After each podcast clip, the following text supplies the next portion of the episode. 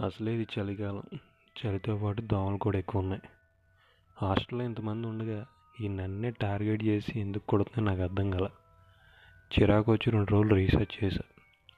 ఆ రీసెర్చ్లో తెలిసింది ఏంటంటే పర్సన్స్ ఎవరైతే ఓ బ్లడ్ గ్రూప్ ఉంటుందో అలానే డైలీ ఎక్సర్సైజ్ ఎవరైతే చేస్తారో బీర్ ఎక్కువ ఎవరు తాగుతారో అలాగే ప్రెగ్నెంట్ ఉమెన్స్కి.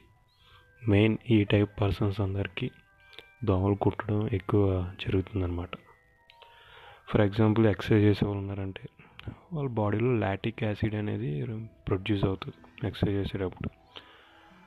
సో ఆ యాసిడ్ వల్లే బాడీ హీట్ అవుతుంది అనమాట సో ఆ హీట్కి ఇన్సెక్ట్స్ అనేవి అట్రాక్ట్ అవుతాయి. సో నెక్స్ట్ టైం కొంచెం జాగ్రత్తగా మీ హెల్త్ కేర్ చేసుకోండి. ఈ ఓడోమస్లో ఆల్అవుట్లో ఏవో వచ్చినాయి కదా సో అవి యూజ్ చేసి ఈ లవ్ బైట్ని తగ్గించండి. Thank you so much.